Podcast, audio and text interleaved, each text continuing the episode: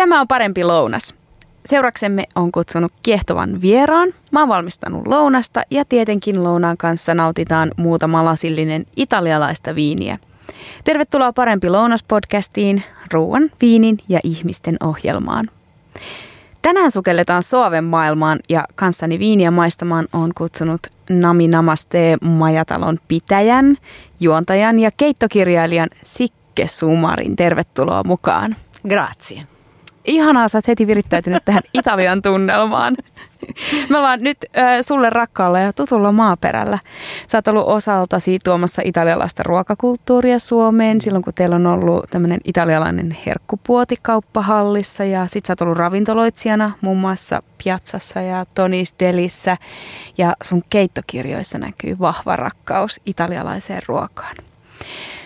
Mikä sun ensikohtaaminen oli italialaiseen ruokaan? Eli, eli se on varmaan ollut siihen aikaan, kun Tonnis Deli on perustettu, niin äh, jos se oli 60, se hallipuoli oli 64, niin sit se on ollut sitä ennen, koska kyllä me oltiin jo italialaiseen ruokaan rakastuttu paljon sitäkin ennen. Mutta mut sitten kyllä se on ollut niinku se Toskanan alue, joka äh, alun perin aina matkat suuntautui ja sitten, ja myöskin se oli rakkautta ensisilmäyksellä tai ensilautallisella, lautalle, lautasellisella tai haarukallisella, koska jotenkin se makumaailma, mikä siellä Italiassa on, niin, niin se vaan niin kuin jysähti. Mm. Et this is food, niin kuin, tämä on niin kuin oikeata ruokaa. Mihin sä matkustit ensimmäisen kerran Italiassa? Kyllä mä varmasti matkustin Toskanaan, kyllä mä uskoisin. Mullahan on maailman huonoin muisti, että älä hirveästi kysele, kato näitä päivämääriä tai vuosilukuja. en mä tarvitse Mut, päivämääriä. Mutta kyllä mulla sellainen tunne on, että se, että se on ollut niin kuin jossain Firenzen seutuvilla varmaankin. Mm. Muistan myös hyvin, erittäin hyvin ensimmäisen matkani ää, Veneton alueelle Venetsiaan. No minkälainen matka se oli? Se oli semmoinen matka, jolla mä ensimmäisen kerran tutustuin Rukola-nimiseen salatti ainekseen. Kutsutaanko me nyt sitä salaatiksi vai yrtiksi vai miksi me halutaan. Mutta... Miten italialaiset äh, suhtautuu rukolaan? Onko se siellä salaatti vai yrtti? Jaa, mä en ole kysellyt. Kyllä musta tuntuu, että se on ehkä enemmänkin salaattiaines. Niin kyllähän sitä yleensä joo. vähintään nyrkillinen tulee siihen lautaseen. Tulee, joo. Ja se oli tota, äh, siellä Venetsiassa jossain ravintolassa, jonka nimeä en muista, niin syötiin joku annos, jota en myöskään tarken, osaa tarkentaa, mutta sen mä muistan, että siinä oli mukana rukolaa. Ja mä olin ihan, että mitä tämä on, mitä mä syön, mikä tämä on tämä niinku pippurinen ihmeellinen maku. Ja tota, rynnistin sitten sen aterian jälkeen tämän, tämän tota, ravintolan äh, edeskäyvän kimppuun ja kysyin, että mitä tämä oli, mitä mä söin. Niin tämä arugula, arugula. Ja mä olin niinku ihan, että mikähän tämä on niin. ja mistä mä saan tätä. Ja hän sitten ystävällisesti vanhempi herrasmies, hovimestarityyppinen ja olikin hovimestari siellä, niin tota, neuvo mulle sitten, mistä mä saan niitä siemeniä, koska siis mä, halu, mä en halunnut luopua ikinä enää tästä mausta. Ja sitten mä löysin ne siemenet sieltä ja toin kotiin ja sen koomin mun puutarhasta ei ole kyllä rukolaa puuttunut. No, mitä sulle tulee mieleen sanasta soave? Joo, siitä tulee aika paljonkin mieleen, koska siis Soavehan on tehnyt aikamoisen matkan tässä niin kuin viime vuosikymmeninä. Et silloin nuorena, kun joimme viiniä, niin se saattoi olla Soave, jota ehkä tänä päivänä ei välttämättä haluaisi enää juodakaan. Ja sitten sitä oli aika paljon mun mielestä lentokoneviininä, eli sitten niitä pieniä pulloja. Sitten se nimi tuli tosi tosi tutuksi, mutta sitten se itse viini jäi se ei ollut maailman parasta viiniä silloin. Mm. Sehän on muuttunut ihan, ihan dramaattisesti sen koomin kyllä. No, Suovehan on ö, kylä Venetossa. Ja se on Milano ja Venetsian ö, väliä kulkevan tien varrella. Ja se on ihan mm. mahtava kylä, koska se näkee jo kaukaa. Siinä on semmoinen iso Suoven linna, joka on kukkulan päällä. Ja sitten sieltä kukkulalta lähtee nämä kaikki viiniviljelmät. Ja se on tosi vehreitä aluetta. Mm. Se on se, mikä mulla jäi Veneton alueesta päällimmäisenä mieleen. Kun, no okei, okay, Toskanakin on tosi vehreää, mutta eri tavalla. Et jotenkin mä sanoisin, että Venetossa oli mun mielestä semmoinen vähän sademetsäinen fiilis paikoitellen. Niin se riippuu varmaan vähän siitäkin, mihin vuoden aikaan sä oot ollut. Mm, mä olin syksyllä. Et, niin, no silloinhan se on varmaan vehreänä. Joo, nättiä siellä kyllä Joo. on. Ja maistetaan lounaan ensimmäinen viini. Tämä Suave-viinit siis tulee kaikki tältä Suoven alueelta. Niitä saa kutsua silloin suoveksi, kun ne sisältää vähintään 70 prosenttia Garganega-rypälettä, joka on sen alueen valkoviinirypäle. Meillä on nyt tämmöinen, aloitetaan tällaisella aika perus, ää, kevyellä, pirtsakalla, kesäisellä suovella. Tämä on niin sanottu tämmöinen vähän helpompi suove, mm-hmm. joka on varmaan myös tutumpi makumaailmaltaan suurimmalle osalle. Maistetaan, ei kun kilistetään ensin. Kilistetään. Kippis. Hyvin kilisee. Ja pyöritellään. Kyllä, pyöritellään. Me niin Nyt, näkisitte tämän. Näkisitte, kuinka suave pyörii kauniisti lasissa. Onpas jotenkin kesäisen tuoksunen. On todella, joo, vihreä. On. Mä tota, tää, tää on hyvä tämmönen niinku aloitusviini. Mä, mä löydän täältä hunajaa. Tämmöinen, kun istutaan pöytään, otetaan ensimmäinen lasillinen. Joo, tai siis ihan tämmöinen, kun mehän kutsutaan Suomessa joitakin viinejä jopa lipitysviineiksi, mikä tarkoittaa sitä, että juodaan viiniä ilman, että syödään mitään. Et mm. se, se voi olla siis vaan tämmöinen kesäinen niin kuin juoma. Niin tämä mun mielestä tuntuu semmoiselta, että tota, tämä ei niin kuin heti huuda, että antakaa mulle joku ruokakin. Mm. Ja aperitiivina, semmoisena kevyenä, joo, kyllä tämä semmoisena menee ihan mukavasti. Ja siis värikin on oikeastaan synkkaa tähän meidän luonnehdintaan. Mm. Tämä on kevyt ja, Joo. kevyt ja on tätä tosi hyvin kevyt vähän on kiva. Niin, kevyt ja kiva. kevyt ja kiva. Ja helppo. Mä sanoisin, että tämä maistuisi niin kuin kyllä varmaan useimma, useimmalle, joka ajattelee, että otan tässä lasin valkoviiniä ja sitten saa tämän, niin, niin ei tule kommenttia, että eihän tämä. Että tässä on aika helpot mun mielestä nämä. Just näin. Joo. No Italiassahan ö, ei missään nimessä tarjoilla viiniä tai prosekkoakaan ilman, että on jotain pientä syötävää. Niin ja mä oon niin sitä mieltä aina ollut, että se pitäisi olla ehdottomasti, että jotain pientä, senhän ei tarvi olla niin kuin mikä ateria. Se voi olla oliivi, se voi olla leivänpalat, jos on jotain, mutta Italiassahan tämä on viety just siihen, että, että kun ne menee niin kuin aperitiiville vaikkapa ravintolaan, mihin siellähän mennään ensin aperitiiville, toiseen ravintolaan vasta syömään, niin se on baaritiski täynnä semmoista pientä herkkua, mitä syödään. Ja se, se kuuluu sen lasillisen hintaan. Mm. Eli se on niin normaalia. Että sitten sä syöt jotain ihanaa paikallista makkaraa tai herra jestas, kun tulee nälkä tässä tai kinkkua. Tai siis siellähän on Friulin alueella sitten niin kuin se maailman paras San Daniele-kinkkuki, jos nyt puhutaan niin kuin tästä alueesta ja, ja muuta, niin, tota, niin se on kyllä sivistynyttä. Mm. Plus, että silloin ei pääse tapahtumaan sitä, että oho, humalluin. Niin, totta, kun saa sitä suolaa ja niin, jotain muutakin niin, sinne vatsaan. Niin, joo. No mitä sä tarjoaisit tämän soaven kanssa pieneksi suupalaseksi? Tämän kanssa pitäisi olla jotain niin kuin kevyttä, joka ei sitten niin kuin varasta välttämättä showta. Et, no tietenkin ne olivit nyt menee aina, et se, se, mutta ehkä mä just leikkaisin jotain niin kuin ohuina siivuina jotain äh, ihanaa ilmakuivattua kinkkua. No Suavesta italialaiset itse sanoo, että se on semmoinen all around viini, että sitä voi juoda koko aterian läpi.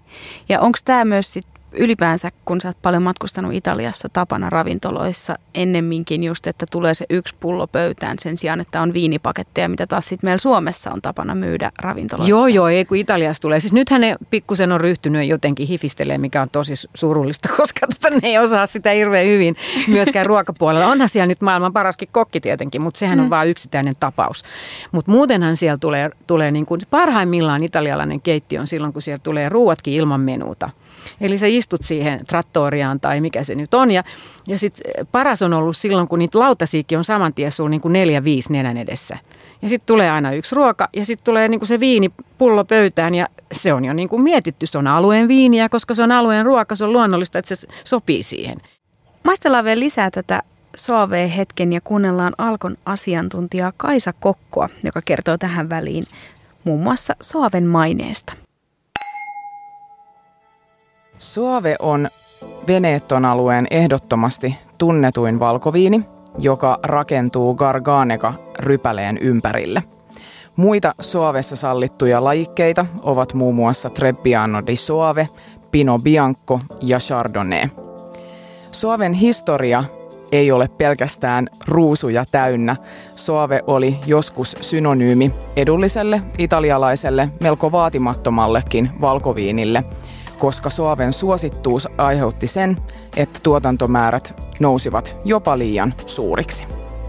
Garganega on runsassatoinen lajike, mutta jos satoa kerää liikaa, se menettää aromikkuuttaan. Kun satoa kerää sopivasti ja maaperäolosuhteet ovat optimaaliset, se tuottaa upeita viinejä, josta löytyy hienostunutta omenaisuutta, runsasta päärynäisyyttä ja vivahteikasta sitruksisuutta. Suovesta löytyy kuitenkin myös paljon kunnianhimoisia viinin tuottajia. kun kaikki on kohdallaan, maaperäolosuhteet optimaaliset ja viininteko menetelmät hyvin valitut, suoveista saadaan irti myös upeita tarhaviinejä. Nämä viinit kestävät parhaimmillaan jopa vuosien, vuosikymmentenkin kypsytystä. Tällainen kypsytetty suove saattaa muistuttaa aromipiirteiltään jopa huippuluokan burgundilaista kyläviiniä. Sokkomaistamisessa nämä kaksi viinityyppiä voikin helposti jopa sekoittaa toisiinsa.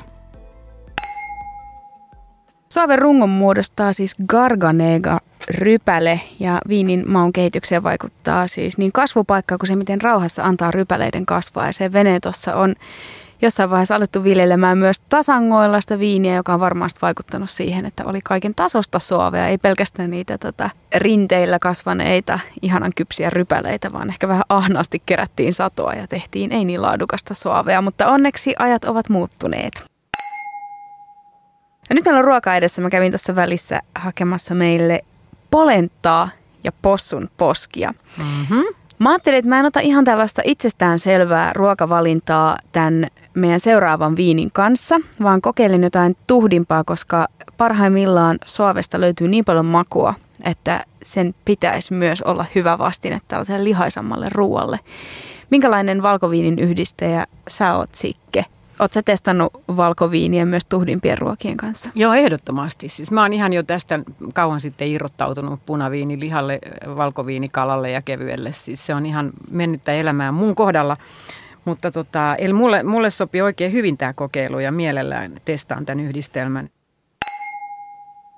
Nyt ollaan siis edelleen suoveviinissä, mutta tämä on aivan eri värinen kuin toi äskeinen. Tämä on tämmöinen oikein tota kullankeltainen. Joo, todella kultainen jo. Ja niin kuin selkeästi syvempi tämä väritys, että voi arvella, vaikka ei ymmärtäisi viineistä mitään, niin tämän perusteella jo, että varmaan on enemmän makuvivahteita mm. tässä niin kuin olikin. Kyllä. Tästä tulee heti myös, kun ottaa tätä suuhun, niin tulee semmoinen oikein vesikielelle, että tämä on semmoinen viini, mitä mä en pystyisi missään nimessä juomaan ilman ruokaa. Joo, ei. Tämä ei ole lipitysviini ollenkaan. Mm. Tämä on, ihan, tämä on todellakin niin kuin yhdistettävissä ruoka. Maistetaan tämä nyt ja se on ihanaa polenta juttua. Siis mä olin aivan innoissaan, kun mä matkustin Venettoon ja mä näin, kuinka paljon he käyttää salviaa ja puhuu siitä salviasta, koska mä rakastan salviaa. Mm. Se on yksi mun ehdottomasti lempi yrteistä. Ja yksi semmoinen yrtti, joka on aivan fantastinen mun mielestä valkoviinin kanssa, ja just tällaisen vähän tuhdimman ja mineraalisemman valkoviini, kuten tämä soave. Sulla on toi salvia tuossa niinku kypsentämättömänä. Mm. Mulle se on niinku sellainen, että et nämä tietyt niinku salvia ja rosmariini ja timjami esimerkiksi, niinku, ne pitäisi aina kypsentää jollain tavalla. Et ne, ne on niinku liian, liian raakoja syödä sellaisenaan. Mutta ehkä sä oot siellä Veneton alueella saanut myös niinku sellaisenaan salviaa. Eli tämän olisi voinut esimerkiksi käyttää kuumassa oliiviöljyssä. Just se olisi niin kuin Tai sitten laittaa tonne sekaan. Että nythän se voi tehdä niin, että sen vaan tästä pistää äkkiä tonne, niin kyllä sekin jo tainuttaa sitä vähän. Joo, mutta sä oot oikeassa. Siinä tulee semmoinen aika jyrkkä kontrasti. Niin, siinä tulee niin jyrkkä kontrasti, kun sehän on melkein niin kuin bitteri sitten toi salvia, mm. jos sä otat sellaisenaan. Niin sitten kun tämän, sä oot todella saanut tähän poskeen, ja siis polentahan ei ole mikään helppo juttu myöskään. Niin tämä on hirveän hy- hyvä tämä yhdistelmä. Eli sit sen takia mä sanoisin, että toi salvia olisi voinut niin kuin vaan ensiksi tainuttaa. Mahtava vinkki. Ja siihen vaan riittää mm. se, että kuumentaa oliviöljy pannussa ihan vaan nopeasti hauttaa. Se on muutama sekunti, kun ne Joo. tavallaan ottaa sen oliviöljyn. Joo. Ja sitten jos haluaa kauemmin, niin kun siitä tulee semmoinen niin fritti, niin sehän on niin kuin ihana se salvia. Perfect. Mm.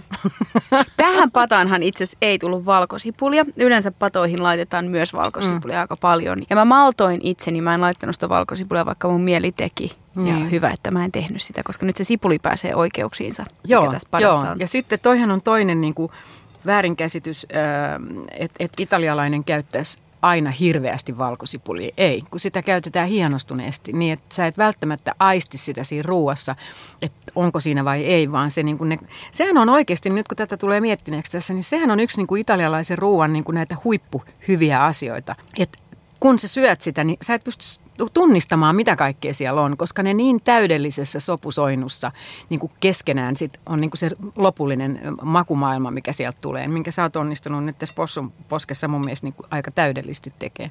Oli hyvä resepti, mitä seurata. Niin, mutta ei se, niin kuin, ei se riitä, että on hyvä resepti. Kyllä niin kuin muutenhan, jos reseptit riittäisi, niin joka ikinen ihminen tekisi niin kuin älyttömän hyvää ruokaa. Tosin ve- reseptithän ei aina toimi, sehän mm. on yksi toinen pointti, mutta niin kuin, tämä kyllä toimii tämän klassikon kanssa hirveän hyvin. Joo, tämä on aika hauska yhdistelmä. Tämä mm. tekee tästä vähemmän tuhdin tästä padasta kuin mitä tämä voisi olla. Mm. Tämä menee lounaalla. Et ehkä jos tässä ottaisikin lasin punaviiniä tämän kanssa, niin mä olisin valmis päikkäreille, enkä jatkamaan Just se. töitä. Joo. Valkoviini olkoon lounasviini. Joo. Suave. No mitä, kun sä maistelet itse tätä Suave-klassikkoa, tuleeko sulle mieleen joku semmoinen ruoka, mitä sä voisit tarjota tämän kanssa myös?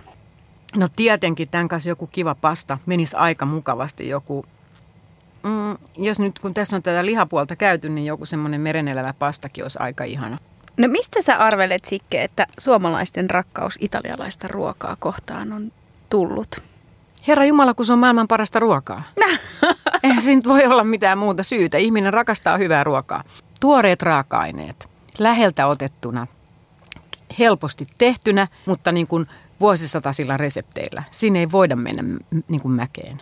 Ja sen takia niin kuin se italialainen ruoka on vaikeata oikeastaan tehdä täällä meillä niin, että se olisi täydellistä, koska me vaan yksinkertaisesti ei saada samanlaisia raaka-aineita. Ne on eri makuisia. Ja sehän on se beauty of it myös. Sä lähet sinne ja nautit siellä siitä. Onneksi me saadaan edes nämä viinit tänne. Mm. Niin ja sehän on aika ihana tapa myös viettää lomaa, ää, paitsi että käydä paikallisessa ravintolassa syömässä, niin mennä mm. sinne torille ja ostaa sieltä tomaatteja ja sitten mennä takaisin vaikka jos on vuokrannut asunnon tai talon. Mutta kyllä se silti niin kuin on parhaimmillaan, kun menee niin landelle kuin pääsee. Ja sitten, sitten niin kuin, äh, jos on vaikka vihjeen jostain saanut, että missä se on se pieni osteria, tratteria, whatever, missä ne tekee niin sitä parasta, niin se on jotenkin semmoinen ihan niin kuin uskonnollinen kokemus, että se on niin hyvää. Mitä italialaiset on opettanut sulle ruoan ja juoman nauttimisesta? No sen ehkä nimenomaan, että tota, se on parhaimmillaan, kun se nautitaan yhdessä. Et sitähän mä oon kaikki nämä vuodet jankuttanut ja, ja nyt onneksi se on myöskin niin kuin monien muidenkin huulilla, miten tärkeää yhdessä syöminen on. Et miten, miten valtava voima silloin, kun käydään kaikki yhteiseen pöytään ja, ja nautitaan siitä ruoasta yhdessä. Ja sen on vielä parempi, jos se on yhdessä valmistettu. Että, että siinä tulee semmoinen yhteisyyden tunne ja silloin se, sen jakaminen siinä, että ihminen on kai luonnoltaan kuitenkin sellainen, että, että tota, mä tein tämän maistassa ja se tarkoittaa, että mä rakastan sua, mä oon tehnyt sulle tämän. Tämä on niin kuin jotain ihan ekstraa tässä nyt. No allekirjoitatte sen, mä oon kuullut joskus, että äm, kun tekee sanotaan vaikka Venetton alueelle tyypillistä ruokaa, niin sen kanssa kaikista parhaiten sopii Venetton alueen viini. Että se viini ja sen alueen ruoka matchaa aina. No joo, mä allekirjoitan sen sikäli, että molemmissa on tärkeää se, mistä ne kasvaa. Eli ne kasvaa samasta maaperästä.